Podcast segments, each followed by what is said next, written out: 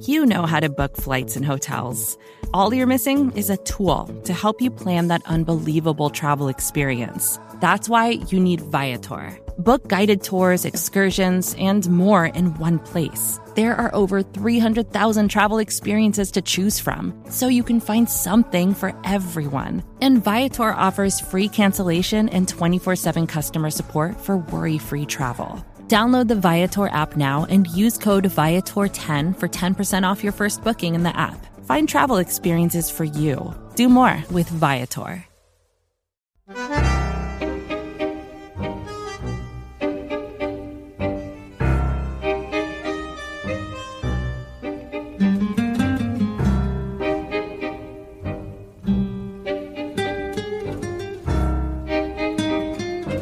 Welcome to Food for Thought. Your table is now ready.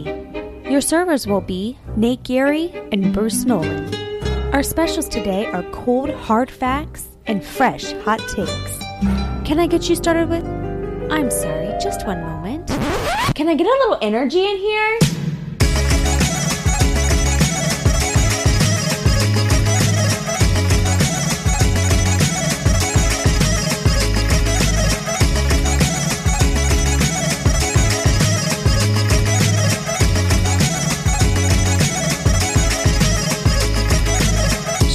It up to you live on the Buffalo Rumblings Vidcast Network.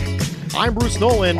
That's Nate Geary, and this is Food for Thought, a show combining two of your three favorite F words. Now, Mr. Geary is having some issues with his audio this evening, so hopefully he'll be joining us soon. But until that occurs, you will be flying solo with the Bruce man himself. So, in the comments section, we have Michael says, Hi, good evening, Michael. Good to have you join us. JR says, Evening and woot woot. Here he is. You know, JR guessed the third F word because, you know, we combine two of your three favorite F words on this show. We combine food Oh, I'm sorry, buddy. and football. That's what we combine food and football here on this show. But the third F is always a little different. He says it's going to be funfetti, is what he says. I'm going to go with the other F word that we don't really talk about farts. Farts is what we're going with. We're going with farts, and we're going to go with farts specifically because that's the way I feel when things like this happen and Nate doesn't have anything, and you can probably hear him clicking in the background and sighing because his audio works. We can hear him. He just can't hear us. And what it makes me say is it makes me say, oh, farts. So that's the best I can do for this evening on such short notice. A reminder that I need you to go ahead and hit all the engagement buttons for me. Ready? Like, subscribe, rate, review, do all the things you need to do to make sure that you know we get all the clicks that are appropriate. I can hear. And Nate's back just like that. And also, uh, as a reminder, Nate, who can now hear, is going to send you a delightful f- gift from Food for Thought.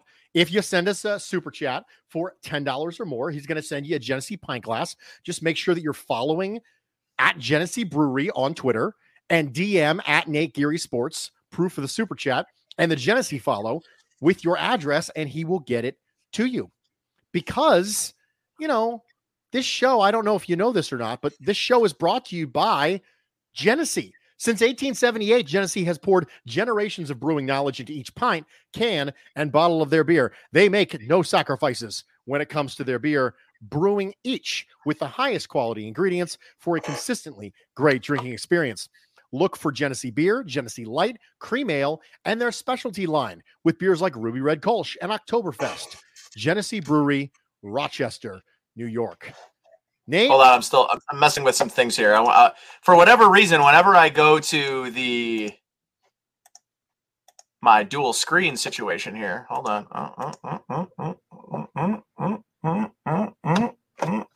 Is it going to work? I don't I don't know. Are we are, are we just fiddling with things live on on the show? Is that what we're doing? We're just just it's it's technical support with Nate and Bruce. And by the way, Nate just went ahead and, and, and disconnected himself. So every time he tries to go double screen, it goes badly whenever that happens. So Except for right now. yeah, but you're not on video right now, so that's bad. But I'm Oh, about to be. Oh, oh, here we go. Here we go. We got it. See, now this is this is not entertaining content for people who are listening on podcast form, Nate. They're just No, going, no, no, "What it's not." happening exactly? No, no, it's not. And it's not even like I w- was like last second here. I was trying to make this work for like a, a pretty long while and it didn't work. But we digressed and here we are. I, I you sound absolutely fantastic, Bruce. Well, I mean, that's it's a Friday, so I'm very excited to be done with the week. It's true. and also to be here on this shoot this show with you. Now, we've got a different show for you tonight, A, a different We're- feel, different vibe. a, a different vibe for you tonight. We are going to talk about some of the things that are happening around the NFL. We're going to talk about the current NFL quarterback trade market because, of course, the big news Mm. this week in the NFL was, of course, the Baker Mayfield trade from Cleveland to Carolina. Nate, a unabashed Baker Mayfield dynasty fantasy manager, Yeah. said that he was feeling pretty good about it when he knew that Baker was going to start somewhere this year, even though you also have Darnold. Darnold, so it would actually it I would have do. behooved you had he been traded to Seattle. Because I also have Drew Lock though. too. So Oh, you also have Drew Lock, but I- it might be Geno. It might be Geno. might be Geno. Might be Geno. in Seattle. So It shouldn't be Geno, a, by the way. has right? a collection of maybe quarterbacks at his disposal. I have Jimmy gonna talk about Garoppolo as well. also a maybe quarterback. now, we're going to talk about Bakers. We're going to start by talking about Bakers because I thought the guy's name is Baker. Our show Yes. is food for thought. It's right there. I mean, it's it's pretty obvious we can make this happen. And to me, I wanted to have a play on Baker's dozen, and I decided on Baker's cousin. And so the name of the show is Baker's cousin because everybody has a family member. I am convinced, Nate, that no matter what culture you come from, no matter what city you grew up in, everybody's got a family member, whether it's a distant cousin, whether it's a third cousin three times twice removed, whether it's a step cousin, whether it's a mother's brother's dog's previous owner's last roommate, whatever it is, you've got a family member who bakes. Oh man, man, she, you know, she makes a good cake, but not like Susan or whatever it is. So let me ask you, Nate, in your family, Mhm. who's the baker? If I said someone other than my wonderful girlfriend, uh, I'd be lying to you. She owns her own at-home bakery called Buff BFLO Bakery. So I feel obligated to just say that it's her, but not just because well, she's not here today. She's not upstairs like she normally is. So it's not like I'm I'm outing myself and I'll be sleeping on the couch tonight if I say another name. She's probably not watching. She's she's at a show, so like I can get away with not saying it's my girlfriend, but it's her, bro. She makes so she created her own like custom tart, right? It's a dual layer ganache based tart. And she makes them for all these people. She just made one for her friend and people order them in custom shapes and she makes them and bakes them and is very stressed by it all the time. Isn't it the funny thing about cooking when you love cooking or you do it where other people want you to bake or cook for them? How absolutely stressful it is. And she gets paid you know she she charges to make them or whatever but she's always running around. She's always short of one material right? Like last night she had to make them this morning and last night at 10:50 when she was going to make her ganache she realized we did not have any heavy cream left. The whole night's ruined. She had to go to Wegmans. I went to bed. So it's very stressful to be a good baker to make things that people want to eat. Um she has also this giant cookbook uh, of baked goods that she tends to pull out. She made brownies the other day for the 4th of July, homemade fudge brownies. Bruce, uh, I hope I hope my grandmother's not watching uh, because it has been well known that my grandmother makes the best brownies in the family. But until now. they're Ghirardelli. Like, you know, I'm not calling my grandmother lazy. I would never do that. She's a saint. Um, but my girlfriend spent like two hours making homemade brownies. And God bless her soul, they were absolutely fantastic. So I'm going to say her with a secondary that my my grandmother's also a darn good cooker or baker, I should say. For me, the baker in the family who's the best is clearly Mrs. Nolan. And she is Ah. listening, so you are obligated to say so. Actually, I don't think she is listening. She she poked her head in. So the dog is with me right now. Ah, okay. The, so so Boo is here on the floor, and he likes to sit next to the computer because it gives off a pleasant little humming soy sound. Yep. And the fan coming out of the- side of it. So Boo likes to sit there kind of on my feet. And my wife poked her head in before the show and said, Do you want me to listen tonight? And I said, Well, I mean, not if you don't want to. You're in the middle of a book. She's a she's a, uh bibliophile. My wife is a is a avid reader. And so she's in the middle of a book. And I'm like, I mean, you kind of want you said you wanted to get some reading time in. Why don't you just do it now? I mean, I can get you caught up You on how listen- the show went. She listens to you talk every day. Right. She doesn't have to listen to me do it now. So I don't think she's listening actually. But it's her. It's clearly her. Now, my mother when I was young um baked a lot. But my mother suffered th- through some fairly significant health problems about tw- 23 years ago or so and doesn't really do it much Okay. anymore. And so my my wife has actually gone over there and baked with my mother before. And I have now had the opportunity to have duplicate recipes. I have had a sugar cookie made by my mother and then immediately had a sugar cookie made by my wife. I, I've literally been able to back to back compare. And my wife's better. That's so, can I say something about sugar cookies? absolutely you can. Feels like they're a waste of everything. Okay. So It just they feel. I, who are we? You and I, hosts of Food for Thought, to to to even mention the term wasted calories because you and I waste calories oh yeah. minute minute by minute. But I want to say that like if I'm going for a treat, sugar cookie is so very low on my list because I feel like it lacks any true flavor profile whatsoever. It's it takes on the flavor of whatever you bake it on or in. I really, really, really like sugar cookies unfrosted. And Unfrosted. Unfrosted. Bruce, that's nothing. cookies. That's nothing. It's it's subtle. I like the subtlety. There's a little bit of saltiness to it if it's done correctly. And like I'm telling you, I'm gonna bring you at some point. I'll bring you some of Mrs. Nolan's sugar Okay. cookies and unfrosted.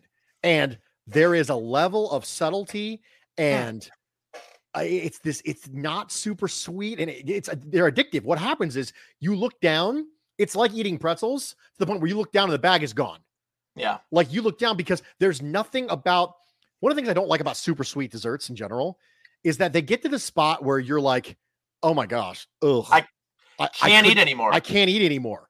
and it's not even like I'm super satisfied I can't eat anymore.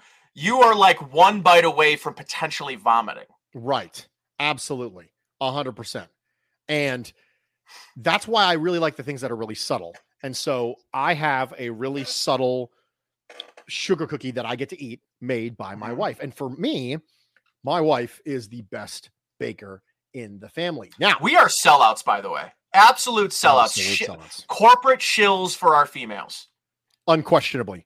Not not even not even debatable. If you hear a little bit of whimpering in the background uh boo has decided that he would like to leave now and so Oh. he has now positioned himself by the door. So at some point i will open the door and allow him to leave when i'm done talking but we're gonna I figured and he might be he might see uh speaking of Susan, uh I- you might see my cat Susie, who you can see her ears currently above. Yes above the thing right here. I assume maybe he was looking at the screen and saw Susie and No, maybe he's he like, is- Oh, is that a cat? Is that a he is laying down with his nose directly against the door frame going i would like to go outside please i would like to go And isn't down." that the convenient part of owning an animal, right? Yes. Like the second you finally get into a groove and you're on, like Yeah. Miss Nolan comes in, she says, Hey Bruce, I'd be happy to take the dog outside. You're like, No, leave him with me, woman. He is fine. And then here we are. Yeah. So That's we are going to continue and conclude our position previews for the Buffalo Bills 2000. what do we do next, Bruce? What do we have left to do after I position? I got some things up my sleeve. Don't you I worry. figured you might. Don't you worry. I do. And the only position room we're not going to do is the specialists, but we are going to do the safeties tonight. And if the Bills safety was a food, the Bills safety room and group is a food. Nate, I really like this one. I'm going to go first. Okay. The Bills' safety room for 2022 is red beans and rice. And I'll tell you why. Staple. When you ask somebody about Cajun food and you say, okay, I'm going to have some red beans, they stop you and go, and rice, right? And when you say, I'm going to have some rice, they go, and red beans, right? There is no red beans. There is no rice. It's red beans and rice. It's together. It's they have to be together. It's a staple. And you know what? Sometimes you can get more extravagant flavors. You can get bolder flavors in Cajun food. But ultimately, the thing that gets you from point A to point B in a large part of Cajun cooking is red beans and rice. Mm. It is a staple. It is something that can be done at an extremely high level while still remaining almost boringly efficient. You look at it and go, yeah, there's not much to that. And then you, you eat it and you go, oh my gosh, this is the greatest thing I've ever had in my entire life. I don't understand how something that appears so simple can be so good. That, my friend, is the Bills safety room because there are two main ingredients. Now, you can dress up red beans and rice on the side with whatever you'd like, but really it doesn't matter. You can add whatever backups you'd like behind Jordan Poyer and Micah Hyde. It doesn't matter. Jordan Poyer and Micah Hyde are the safety room. And if you take away red beans from the rice, it's not as good. If you take away rice from the red beans, it's not as good. If you try and dress it up on the side to make up for the fact that you are missing one of those two key mm. pieces, it's not as good. It has to be together. The synergy makes it work. You guys know how much I love Micah Hyde. I am an unabashed Micah Hyde stan. I have been for years. But don't for a second think that that means that I'm sitting here thinking, well, you know, maybe maybe Jordan Poyer doesn't need a Buffalo Bill anymore. Maybe he doesn't need to be a Buffalo Bill. I'm, I'm cool with it. No, you have to have both. I don't want to have red beans. I don't want to have rice. I want to have red beans and rice. Jordan Poyer Micah Hyde, the Bills' safety room behind them, all of them combined, red beans and rice. Hmm. Mm-mm-mm. You know, one thing about me, Bruce, is that I will do anything to make a steak analogy, a beef, a cut of steak analogy. And today is no different, Bruce, because this safety tandems, the Bills' safety room, if it was a food, it would be the dry aged bone in cowboy ribeye, right? It's on the menu. When you go to the steakhouse, you never intend to get the cowboy ribeye. The reason being, it's always the most expensive. But if you have a partner, if you go with a friend, if you're going with couples, right? And the two men, they decide today, you and me, buddy, we're splitting the cowboy ribeye. And as long as we both like it cooked medium rare, we're good to go. But here's the difference between a standard cowboy bone in ribeye and this particular bone in cowboy ribeye of the Buffalo Bills of the safety group. It's aged. And it's got that that aged uh, Bruce are, are you a fan of aged beef? Uh, uh have, you, you are because my girlfriend is not. She does not like the do we call is it appropriate to say stank? Sure. It, it's the uh the aroma. It's the stank. It's the sure. stank. But it's not that when it's cooked you smell it. It does it can come off in the especially the flavor profile, especially in that first bite. You, that that aroma, the especially if the if the butcher doesn't do a good job of cutting off all of the you know the outside, you don't want any of that around. But what I'm getting at, Bruce, is like this group of safeties, the steak is made better when it is wrapped and covered in that cheese. What, what cheese wrap? What, what's it called? Cheese. It's a cheesecloth. Yes, yeah, that's what. Is it cheesecloth? Yeah, cheesecloth. So the reason that they're this aged, delicious piece of beef, bone in, ribeye. By the way, best cut of beef, best cut or best ribeye is the bone in. The bone in, the the meat near the bone tends to be the most flavorful beef you can possibly get and the elevation of the dry aging process bruce the thing about this group is they've gotten better with age they've mm. gotten tastier with age jordan poyer you know, for everything that I would say about why it's not smart, why it's not wise to re-sign Jordan Poyer at the age of 31, is almost the exact opposite of how I look at my steak. The older, well, not necessarily the oldest, but the older the steak, 65, 75, 80 day. What is happening here? Just have a cat jumping there up is out a of cat nowhere. jumping up on the television. The, the right um, right during my best part of my my my Jordan Poyer just finished his best year. Just best Jordan- year at his age. at 31. So for me, Bruce, the dry aged bone in cowboy ribeye is the most just you have to have two people to eat it. Much like this, much like this group has two elite level safeties, but the the quality of the cut has gotten only better with the time that it has been dry aged. So for me, I couldn't really think of a better one than a dry aged steak because A, I'm a big fan, but B, it's the idea that something gets better with age. And in the NFL, Bruce, that goes against common consensus, right? Like the running at, at, at the running back position, you almost are required to be youthful. At wide receiver, we're going to start to see if that trend continues, that young guys take that step because guys like DeAndre Hopkins, who by the way is 30 years old, 31 years old, we're going to see what his career arc looks like over the next couple of years as he hits what most people would say is the back nine of his career. Safeties have been different, Bruce. Look at around look around the league at some of the top safeties. They're all 30 plus years old. And I do think that that is sort of bucking the trend in the NFL that you want to have youth. You don't want to necessarily pay a guy once they hit their 30s. Not smart teams anyways. But going through I, I don't know if, you know, folks here on this podcast uh, and and or video cast, I'm sure all of you follow if you don't, go follow Aaron Quinn from Cover 1. But he posted this graphic the other day of all of the areas that Jordan Poyer is either ranked number one, number two, or top five in. And it was remarkable to me to realize just how good he was last year. Doug Farrar, big fan, USA Today touchdown wire editor, came out with a piece the other day about the best safeties in the NFL. Number nine, Micah Hyde. Number one, Jordan Poyer. So I'm starting to think that, Bruce, much like the dry aging, I'm finding it's become more and more popular. Even standard restaurants will usually choose one cut and they will dry age because they want to be able to offer the difference between a you know a wagyu cut or a, you know a USDA prime. But it's that uh, the idea that you can have that age steak be the best cut you have.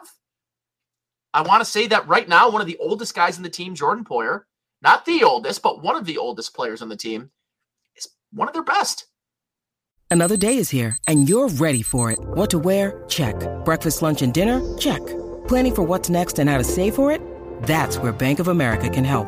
For your financial to dos, Bank of America has experts ready to help get you closer to your goals. Get started at one of our local financial centers or 24-7 in our mobile banking app. Find a location near you at bankofamerica.com slash talk to us. What would you like the power to do? Mobile banking requires downloading the app and is only available for select devices. Message and data rates may apply. Bank of America and a member FDIC.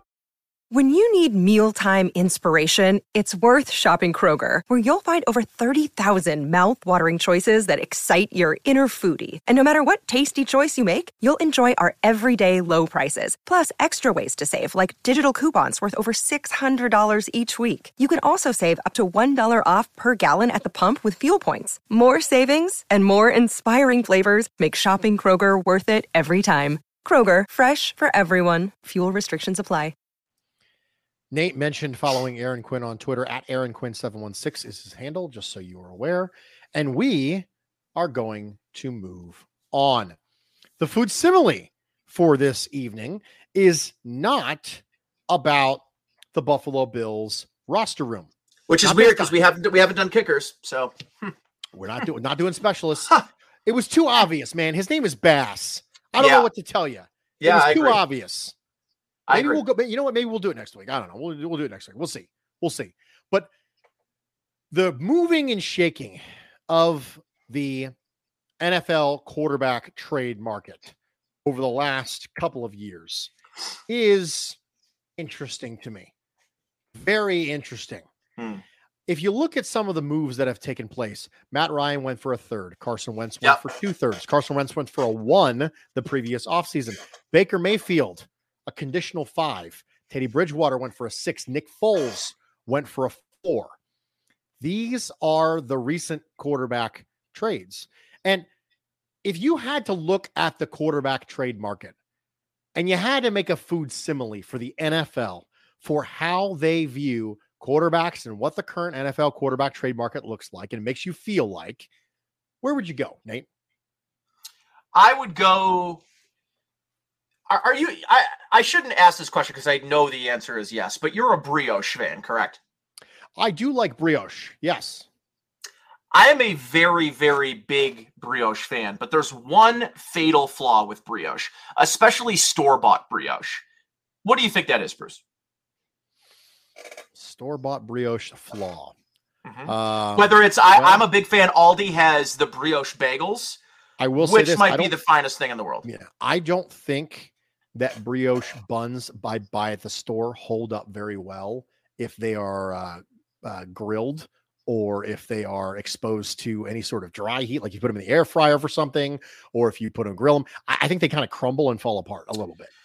So the fatal flaw with store-bought brioche, whether it's buns, whether it's like even King's Hawaiian bread, like they've got the slices of brioche mm. King's Hawaiian. Um, I'm a big fan of the Aldi brioche. Oh yeah, bagels because they're fantastic. A brioche bagel with cream cheese. I mean, good lord. The problem is, Bruce, they don't keep they get moldy very quickly. And it's the high concentration of butter content mm-hmm. in the bread, right? And what is butter? It's a lot of water. Mm-hmm. I mean, mm-hmm. that's that's what it is. It's a lot of water. So the brioche itself holds a lot of that water and it spoils very quickly. And there's nothing worse, Bruce, than buying that brioche, buying that, you know, uh, again, the bagels, eating one of them, and then going in the next day and seeing that mold spore. And what this quarterback trade market has been like, especially more recently, is that brioche spoiled far quicker than expected, right? Like if you're talking about Baker Mayfield, boy, that relationship soured and spoiled quicker than anybody could have guessed. Obviously, it started with Deshaun Watson, but between that, you talk about Matt Ryan. Matt Ryan looked cooked. And now everyone's talking about how Matt Ryan's in Indianapolis, and now Indianapolis might be the favorite to win that division. I think maybe that's right, but I, are we sure he's not spoiled either? Spoiled goods, Bruce. That's Carson Wentz. Boy, did his time in Indianapolis spoil quickly, right? Lasted one season, Bruce, and the owner wouldn't even talk to him before they traded. They they wanted him out so badly, the owner shunned him and wouldn't have a conversation with him. It's like eating one brioche bagel and letting the other four or five of them go to waste one day after opening the package because of the high water content, because of the high turnover rate at the quarterback position in the NFL. I think we're all predisposed to the idea that quarterbacks have to just be they have to be great soon or else. And listen, same thing happened to Sam Darnold in New York. He's been traded once. He'll likely probably be traded again before training camp. So I think this is a lot like spoiled. Listen, the reason that I want to compare it to brioche, though, Bruce, is because at one time all of these guys were considered the elite, the the high level, the luxury, right? You're talking about Baker Mayfield, number one overall, Sam Darnold, number three overall, Matt Ryan, number two overall, uh, Carson Wentz, number two overall. He was an basically should have been the MVP in that 2015 season, and now he's but a spoiled brioche bun. I like that one. Thank you. I like that one quite a bit. I, you know, I like to get specific with my food similes. Yeah, I'm really good with that one. Cool. I almost I will tell you this one. I so I I came up with a lot of different answers to this question. I figured you might. A lot of them. In fact, I had three. So I'm going to tell you which one I didn't use real fast. Which one I didn't bother elaborating on. I wanted to go with hot potato. Hot potato, get it? Potato because hmm. food simile, right? Obviously, sure. the rules of hot potato are that you know people sit in a circle and you you pass the thing back and forth, and then if you drop it, you're out. But also, if the music stops and you're holding it, then you're out. And everybody wants to not be the person holding these quarterbacks when the music stops. So I was gonna go that direction. I decided to go with these two. The first one is this: the current NFL quarterback trade market makes me feel like people are in disagreement on what is a meal and what isn't. My wife I like it. is a massive, massive King of Queens fan. King of Queens is her favorite show of all time. Let me explain to you how much my wife loves King of Queens. We have every episode recorded on streaming. In addition, she has every episode on DVD and she has a backup set of DVDs. That's a lot, Bruce. A backup set. Just in case anything happens to the uh, originals and they get scratched, she has a backup set that has not been used. That's how much my wife loves King Queens. And in one of the episodes of King Queens, Carrie, the female protagonist, is having a discussion with Doug, the male protagonist, and says, Oh, yeah, we're going to have dinner. He goes, Awesome. What's for dinner? She says, Soup. And he says, Soup and. and she says, No, just soup. And he goes, No, no, no, no, that's not how it works. Soup isn't a meal. It's soup and salad, soup and sandwiches, soup and something. And so it got me to think that it feels to me like the key to quarterback trades is when you don't think the meal you've got's a meal, but someone else does. yeah. You don't think your soup is a meal, but someone else does. That is exactly why Howie Roseman deserves all the credit in the world for trading Carson Wentz for a one, who Yeah. then got flipped for two threes. And the Browns got a conditional five for Baker Mayfield, A former number one overall. a former pick. number one overall pick. Now, I understand that salaries play a part in this, but people can't decide what a meal is. So let's Hmm. say that you're team who trades for Matt Ryan, like the Colts did. Okay. You know, Matt Ryan's not the long term answer, right? No. So, what is it exactly you're doing? Well, you're trying to make the playoffs, probably to save some jobs. That's what Yeah. you're doing. If you're the Washington Commanders and you trade for Carson Wentz, you, you don't think Carson Wentz is the guy long term, do you? No. You're again trying to make the playoffs to save a job. If you're the Carolina Panthers, do you think that Baker Mayfield is the guy long term? Probably not, or you probably wouldn't have held off so long. If you really thought he was the dude, you wouldn't wait so long. So you're probably trying to save a job because Matt Rhule is trying to save a job. And he thinks, well, goodness gracious, if I can if I can turn this into a reasonable team, if this is Jake Delhomme, for example, I think that. I can pull off something here. But really, what it boils down to is okay, you had a meal. Did you really? Is it a meal or is it soup? Is it a meal or is it an appetizer? Because it feels like the Colts thought that Carson Wentz was an appetizer, but the Commanders thought he was a meal. The Browns thought that Baker Mayfield was an appetizer, but the Panthers thought he was a meal. And the Falcons just completely wet the bed. Yeah, they don't. They just didn't. They don't care. They just said, okay, we're done here. And then we move on to Marcus Mariota in the second year of like, I, I don't know. The Falcons timing was off this offseason. The Panthers timing was off this offseason. And really what it boils down to is, is this thing a meal?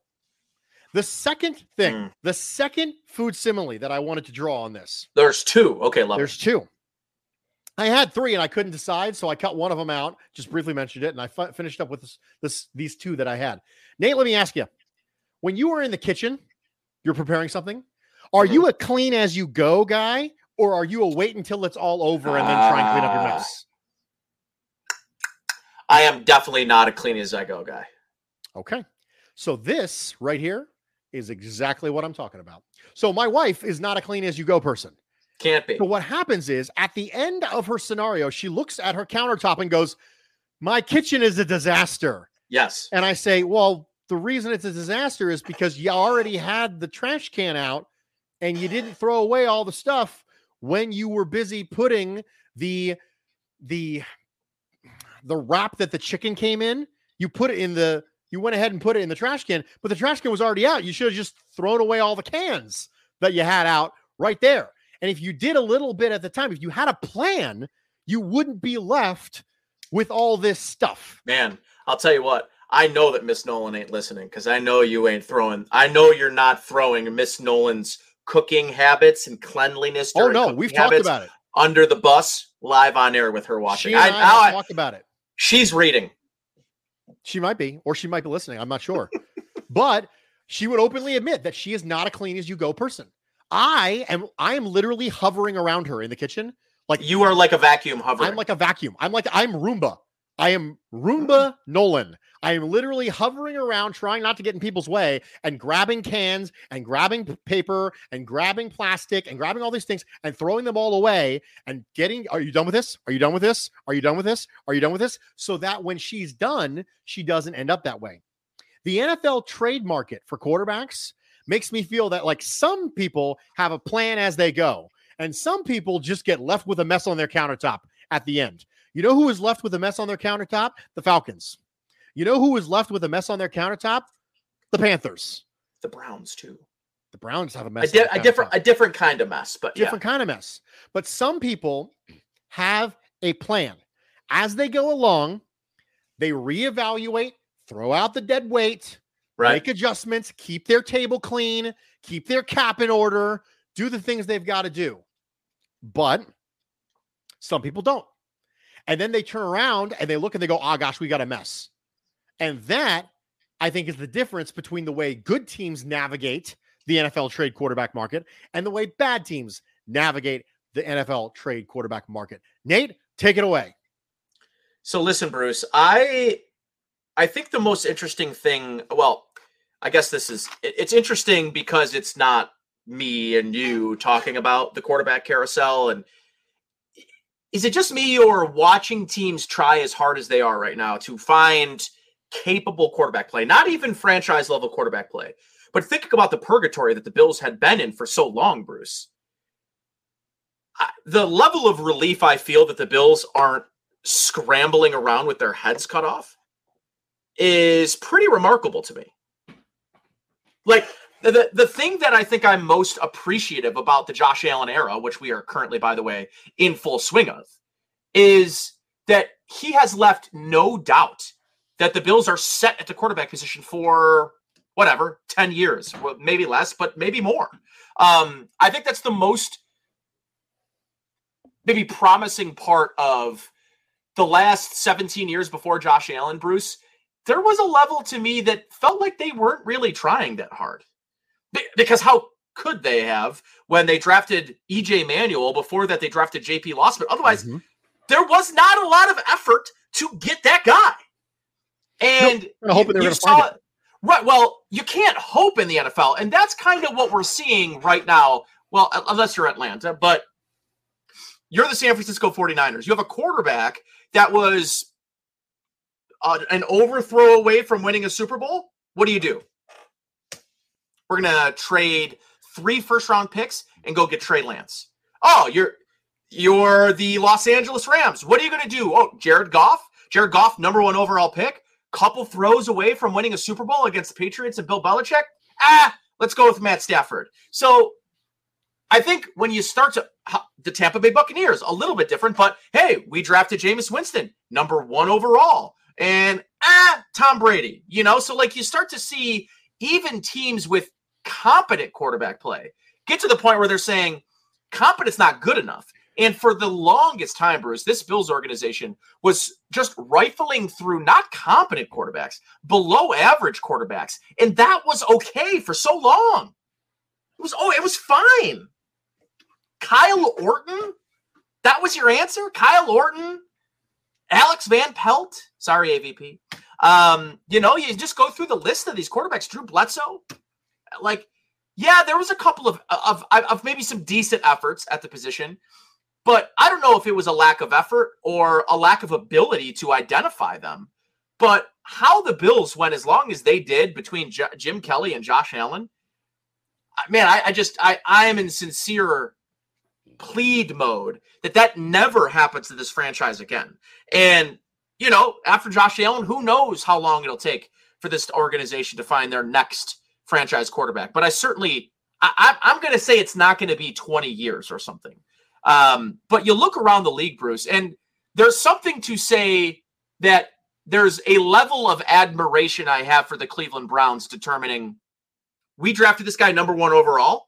He's not good enough. Now, I don't agree with the guy that they got and the reasons they got him, but there's a level of admiration I have for a franchise like the Browns who have been in purgatory for longer than the Bills were finally finding a competent guy. There's no doubt that Baker Mayfield's a starting caliber quarterback in the NFL. That's why he got traded to Carolina. He's likely going to start. I'm not buying Bruce the fact that there's some sort of quarterback. There is no quarterback competition in training camp happening in Carolina. You aren't trading for Baker Mayfield to put him in a competition with Sam Darnold. Baker Mayfield's going to start. And Sam Darnold probably gets traded at the end of training camp to a team that really needs a quarterback, to a team, I don't know, maybe that's the Atlanta Falcons. I don't know, a team that has an injury at the quarterback position. Uh, maybe it's Cleveland, right? Maybe Jacoby Brissett doesn't look too good, and maybe they trade back with Cleveland, except they give them Sam Darnold. I don't know. Like, I think for me, Bruce, looking across the league at how quickly it's not just the fuse that is so short on these quarterbacks in the NFL. And the window that you have to prove that you're a franchise quarterback, that's never been shorter. But even the guys that can prove it to a certain extent don't even like Baker Mayfield, he's he's getting into his fifth year option, coming off of a bad season, no less. But he had that third season where people are like, oh, Baker Mayfield might be a top 10, top 12 quarterback in the NFL. And he has one bad season, Bruce, and it's done. They cut him. They're done. They're over with it. So, yeah, you know, I, I, I think a lot of this, Bruce, has to do with the the turnover rate at the front office position at head coaches. You guys, you're these teams are getting new head coaches one or two years into the regime or, or you know into the career of a young quarterback. Justin Fields, for instance, right? He gets he gets drafted by a lame duck general mm-hmm. manager and head coach. And now you have a head coach in Matt Eberflus who says, "Well, I didn't draft this guy." And unless he is elite. By the way, we're not going to surround him with any uh, any help on the offensive line. And Darnell Mooney's your number one receiver, and Cole Kmet. Cole Kmet's your number one, basically your number one pass catching target. Like you're, it, it's not even the fact, Bruce, that these teams are giving these guys an opportunity to show it. They don't care if you're not their guy. If you weren't drafted, they don't care about seeing it. They just want to go on to the next one. So, how the landscape of the NFL at the quarterback position has evolved is super interesting to me because good is not even good enough anymore, Bruce, unless you are Josh Allen, Patrick Mahomes, uh, Joe Burrow, Kyler Murray. Teams feel like they can't, they're not really in a window to win a Super Bowl. And I probably agree with it. And I think for a long time, I was under the spell, Bruce, that the Bills they could build an elite roster. 2015, right? Tyrod Taylor. You could build an elite roster, have a really good defensive minded head coach who can coach elite level defense. By the way, he did not do that here, Rex Ryan. But that you could build this super team and have a passenger at the quarterback position, a guy that's just going to be the guy and he's fine. And he's never going to be the $40 million guy. Maybe he's the $18 million. Maybe he's Kirk Cousins, right? But I have never been more convinced, Bruce, that the NFL is now a league of the haves and have nots. And there are way more have nots than ever before because the, the, the parity between the top five guys and the rest of the league, there's never been a bigger gap there, Bruce. And I, I for for me, it feels damn good that the Bills are going to be in a Super Bowl window every single year as long as Josh Allen's healthy because he's that dude. He's a top three quarterback in the NFL.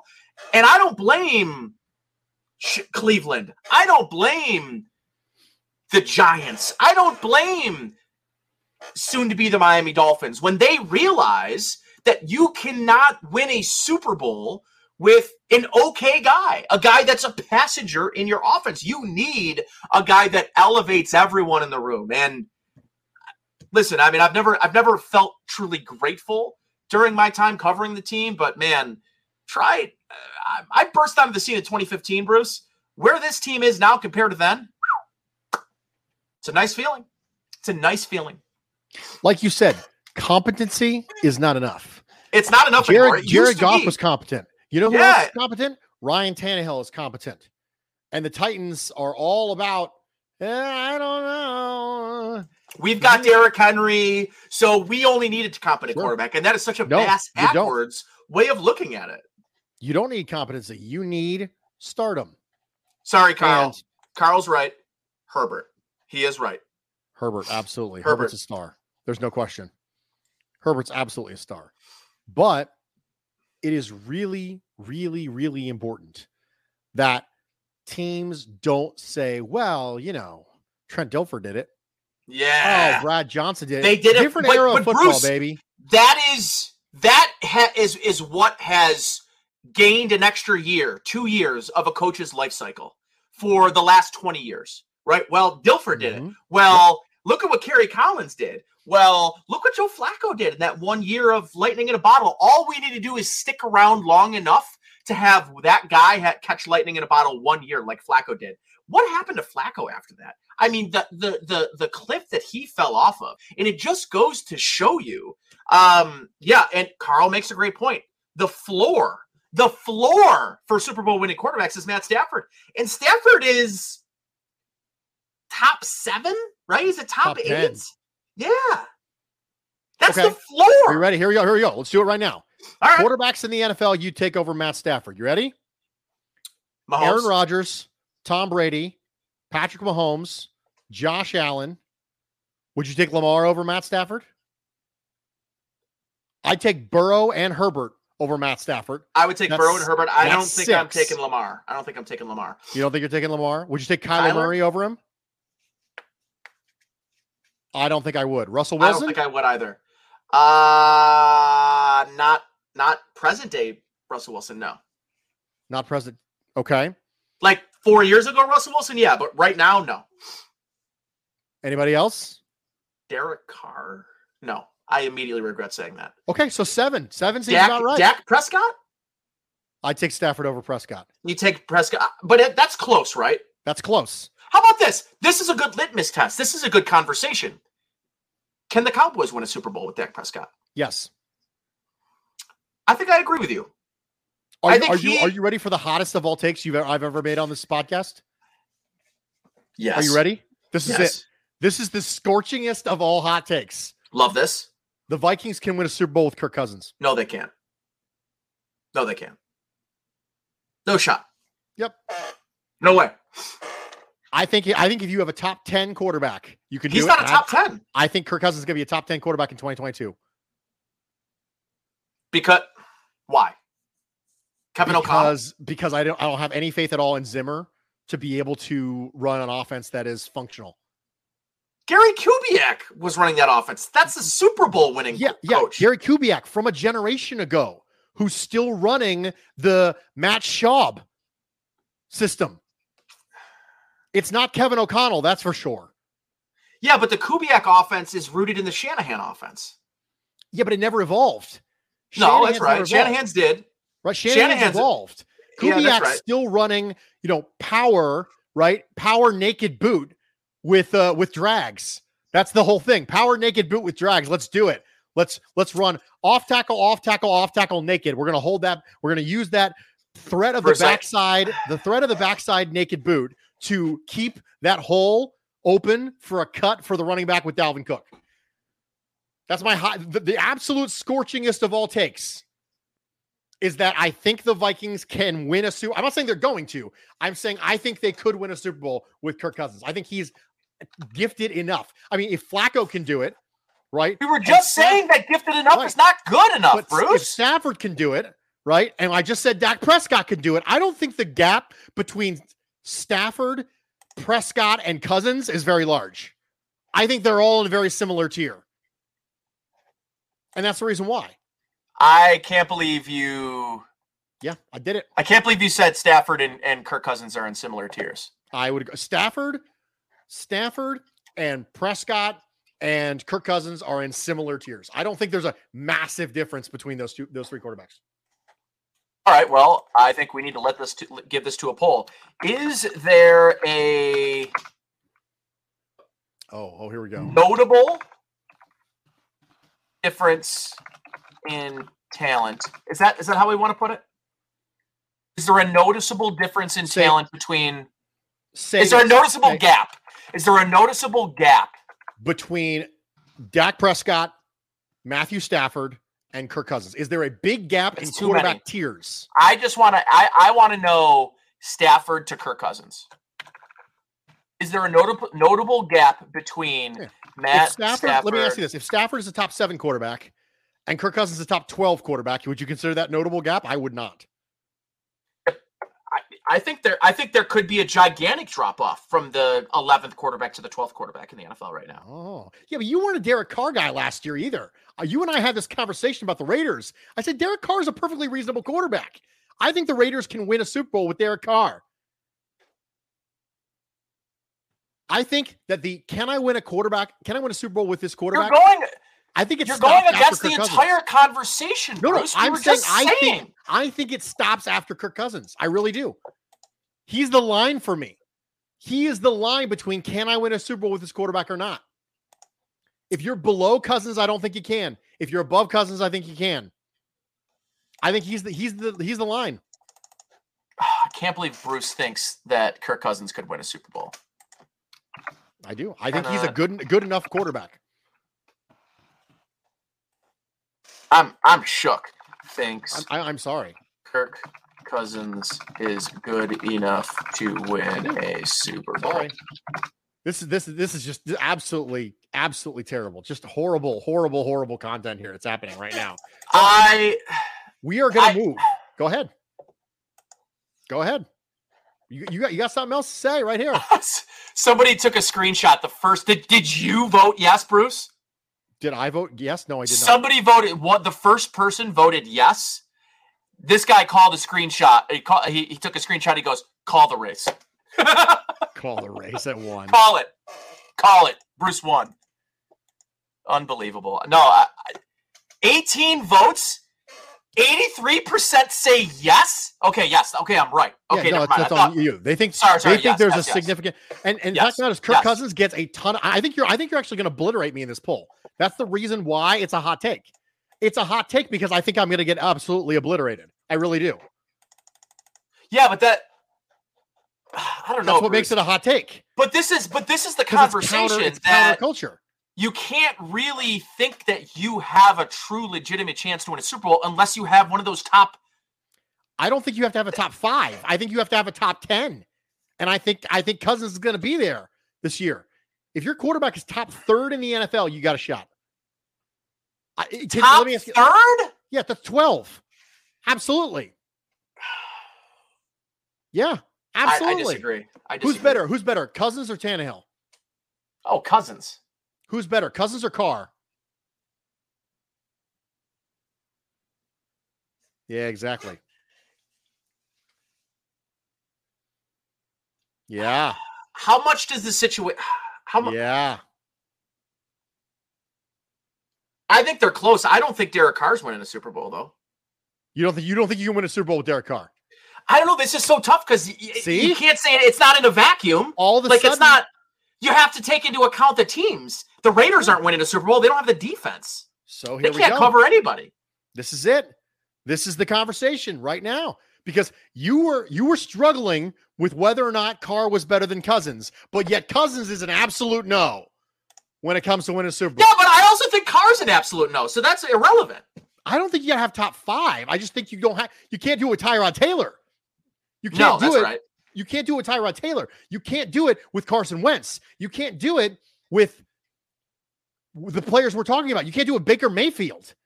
These are the players we're talking about. So I don't think it's counterintuitive or counter to discussion to say you can do it with Kirk Cousins, but you can't do it with Baker Mayfield. Kirk Cousins is better than Baker Mayfield. Is he?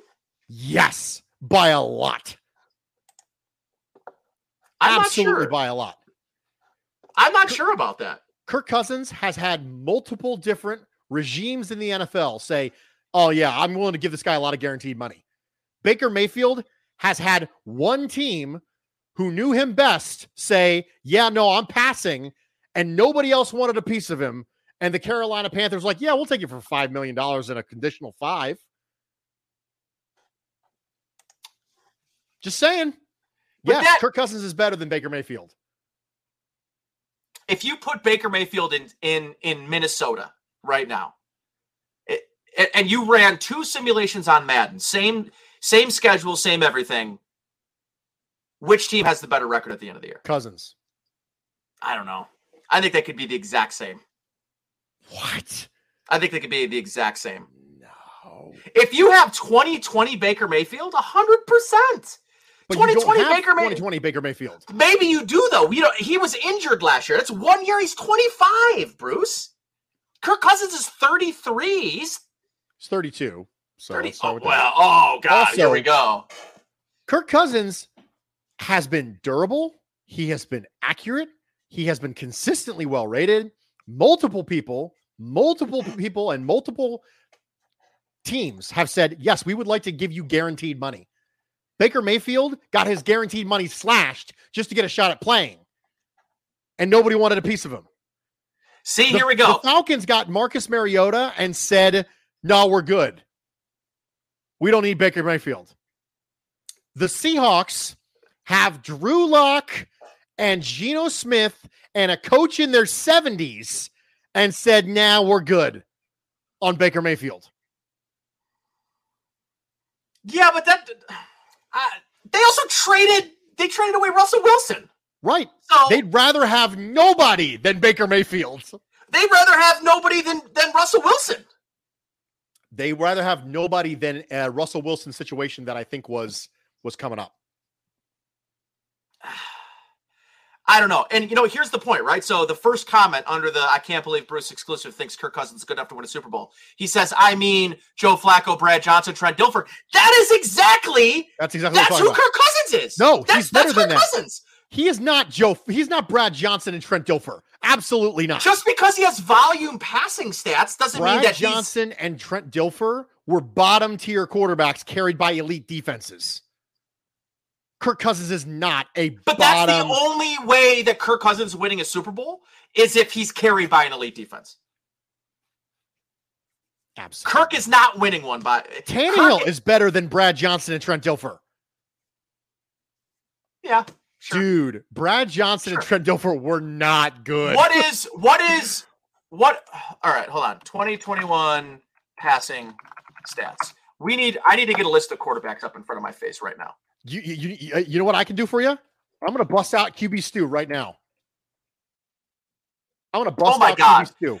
The middle group of the NFL at quarterback is so bad, Bruce. It's terrible.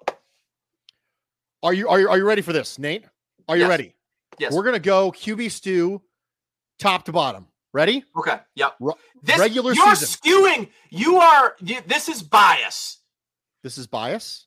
You're using your own stat to back up Right, but- your But I came up with a stat before I came up with a take. I'm going back to something I believed on January 11th of 2022. This is the regular season, Stu. Playoffs do not count. Rodgers, Brady, Burrow, Mahomes, Prescott, Murray, Stafford, Herbert, Garoppolo, Cousins, Allen, Wilson, Bridgewater, Carr, Mac Jones, Tannehill, Wentz, Hurts, Tua, Matt Ryan, Lamar, Goff, Daniel Jones, Heinicke, Davis Mills, Baker Mayfield, Ben Roethlisberger, Trevor Lawrence, Justin Fields, Sam Darnold, Zach Wilson, in that order. What's the difference to Cousins. you between Jared Goff and Kirk Cousins? Uh, a willingness to throw to the boundaries.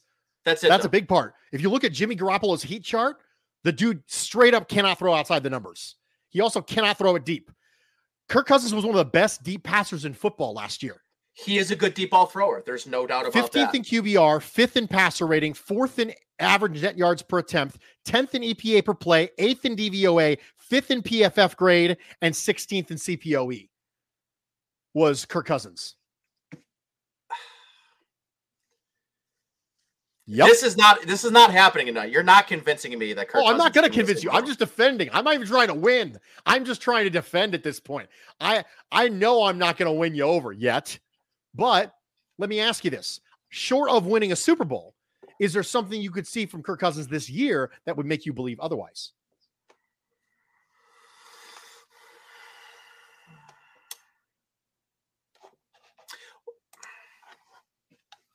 Probably not, but I think Kevin O'Connell's an interesting addition for him, and because now I think he he does have three very good receivers. Hmm. I think he's got three. He's got maybe the best receiver in football in Justin Jefferson. And a great He- offensive system. Maybe. Let's see Now, it. Let's see it. better than Zimmer's. It's not Zimmer's though. It's Kubiak. thi- this is important. This is important. How it's like saying It's like saying that the 2015 Bills offensive system was Rex Ryan's. Actually, it's a little bit like saying that the Doug Marrone system was Doug's and not Nathaniel Hackett's, who's now a head coach more, primarily because of his offensive prowess. Do we realize now how much control Doug Marrone actually had over Nathaniel Hackett's offense? Aaron Rodgers swears by Nathaniel Hackett. The Broncos hired him and are over the moon with the way that Nathaniel Hackett has been so far with them. He didn't call plays in Green Bay. Everything. Hackett didn't call plays. No, he didn't. But he called plays in Buffalo and was responsible, right? Was responsible for having to deal with Doug Marrone. But he got the job because he was running Doug Marrone's offense. He, he was, doesn't get that job without Doug Marrone. He was. Eh, eh, do you ever? Do you ever watch the? um Who was the quarterback at Syracuse? Ryan Nassib. Did you ever watch yeah.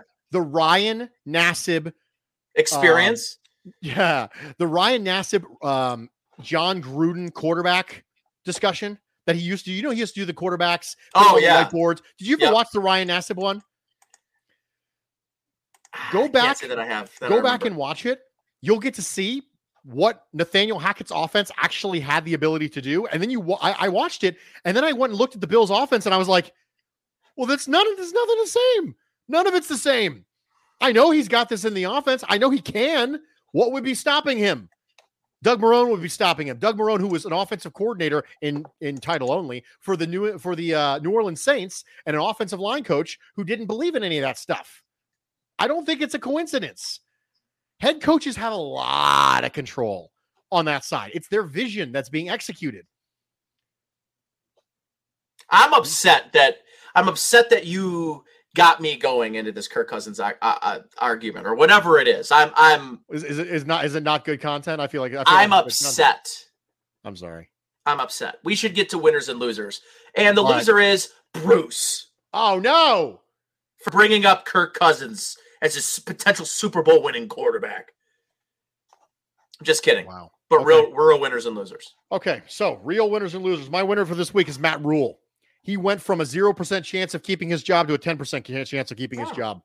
I'll take that as a massive W because there was no way that he was getting out of this year starting Sam Darnold and keeping right. his job. He was the odds on betting favorite to be the first quarterback, as first quarterback, first coach fired. Now he probably still is the odds on favorite to be the first coach fired. But I think his chances went from zero to something. They went from definitely fired to probably fired. And I'll take that as a W for Matt Rhule. You want winners first? Yeah, it's Baker Mayfield. It's Baker Mayfield. He's by far the biggest winner out of this whole thing because he gets to go to a situation with DJ Moore, Robbie Anderson, and Christian McCaffrey. If McCaffrey's healthy, he's the best pass catching back to ever play, short of Marshall Faulk. So, like, I, I view Baker Mayfield as having a real opportunity to resurrect his career, to become a franchise quarterback again. Um, and mostly because he's going to have the opportunity to dump down to Christian McCaffrey 130 times a year. And that's going to be a huge advantage. It's always been a huge advantage for So that's why it's insane to me that Sam Darnold has not materialized into even just being competent. So, biggest winner for me is Baker Mayfield. I really like. You want to hear about a hot take? Oh, you're going to one up me now? Baker Mayfield will likely end up as the NFC South's best quarterback next year. Whoa, whoa, whoa, whoa, whoa, whoa, whoa, whoa. Tom Brady's in that division. He's going to retire next year.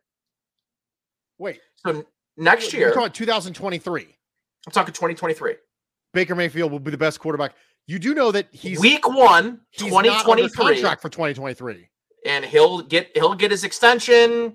They'll be whatever because they're not going to be bad enough to have any of the quarterbacks that they want from next year's draft. Okay, so them getting Baker Mayfield puts them in a little bit of a I don't want to call it purgatory because I do think that Baker Mayfield's not necessary. He's not he's not EJ Manuel. He's not Tyrod Taylor. So he's not truly purgatory, but he's going to be good enough to not put them in any position to get any of the top three or four quarterbacks in next year's draft. And they don't have the well, capital. I want to make sure I got this straight. Nate Geary is telling me right now that Baker Mayfield will be extended by Carolina and he'll be the best quarterback in the NFC South in 2023. Yes. Okay. You have no future room. bet. You Future have bet? no room, no room, no room at all to get Future on me bet. about Kirk Cousins. Future bet. Absolutely future bet. I'm taking Baker Mayfield over Kirk Cousins every day of the week. Absolutely not. Absolutely. No. Losers. Do we should we should we finish with losers? Yes, Or is loser. it is or is it us? Are we It- the losers? It's, us for having this conversation. No, no, no. the loser, the loser is Bears wide receiver David Moore. If ever there was a wide receiver group where you have an opportunity to resurrect your career, it's the 2022 Chicago Bears, who have talked themselves into third round receiver Velus Jones as Hmm. being a stud right away. David Moore got a shot and was arrested on Monday in Texas on drug and weapons charges. You had a one year deal with an opportunity that you called yourself a blessing. And you said you were just at, you were the house, just hoping, waiting on a call, is what he said. And you had a shot and you blew it. Your biggest loser this week in the NFL is Bears wide receiver David Moore, because I don't think he's going to be Bears wide receiver David Moore for a whole lot longer. Okay. Uh that's that's a that's a that's a deep cut is what I would call that. That's a deep cut. Um my biggest loser Sam Darnold. I mean, your team goes out and trades for Baker Mayfield. You're probably getting cut or traded before the end of training camp and you were probably thinking you were having a legit opportunity to be a, to to maybe finally win things over, right? To win the franchise over, to become the quarterback that you were supposed to be when you were drafted third overall by the New York Jets. Sam Darnold continues to slide. I will say this there's a good chance that the Bills were saved from themselves because there was a lot of chatter that the Bills' number one quarterback in that draft was Sam Darnold, and that the Jets moving up with the Indianapolis Colts took Baker or took uh, Darnold off the board for them that they went with the second guy, Josh Allen. Now, I don't have like Brandon Beane's never admitted that. That's a lot of conjecture, but it's very possible the Bills were saved from drafting Sam Darnold by the New York Jets. So thanks, Jets. Thanks. Uh, who was the GM at the time? Maccagnan. Yes, Maccagnan took Darnold. He gave uh, multiple twos to move up from six to three to get Sam Darnold. And he did it multiple weeks before the draft. So, yes, thank you to Mike Maccagnan. Nate, we went completely off the rails this Yes, we did. But that's food for thought for you. It is. I'm going to listen back to this tomorrow and go, what in the ever living? This is the most disjointed, strange show we have ever done. And uh, if you dig it, then I hope you dig it. We talked about football. We talked about the Bills. We talked about food. We talked about the NFL. We talked about trade market. We talked about Kirk Cousins and Derek Carr and Dak Prescott. And I hope you enjoyed it. And if you didn't enjoy it, then I hope it was at least bearable. And if it wasn't at least bearable, then I hope you didn't leave hungry.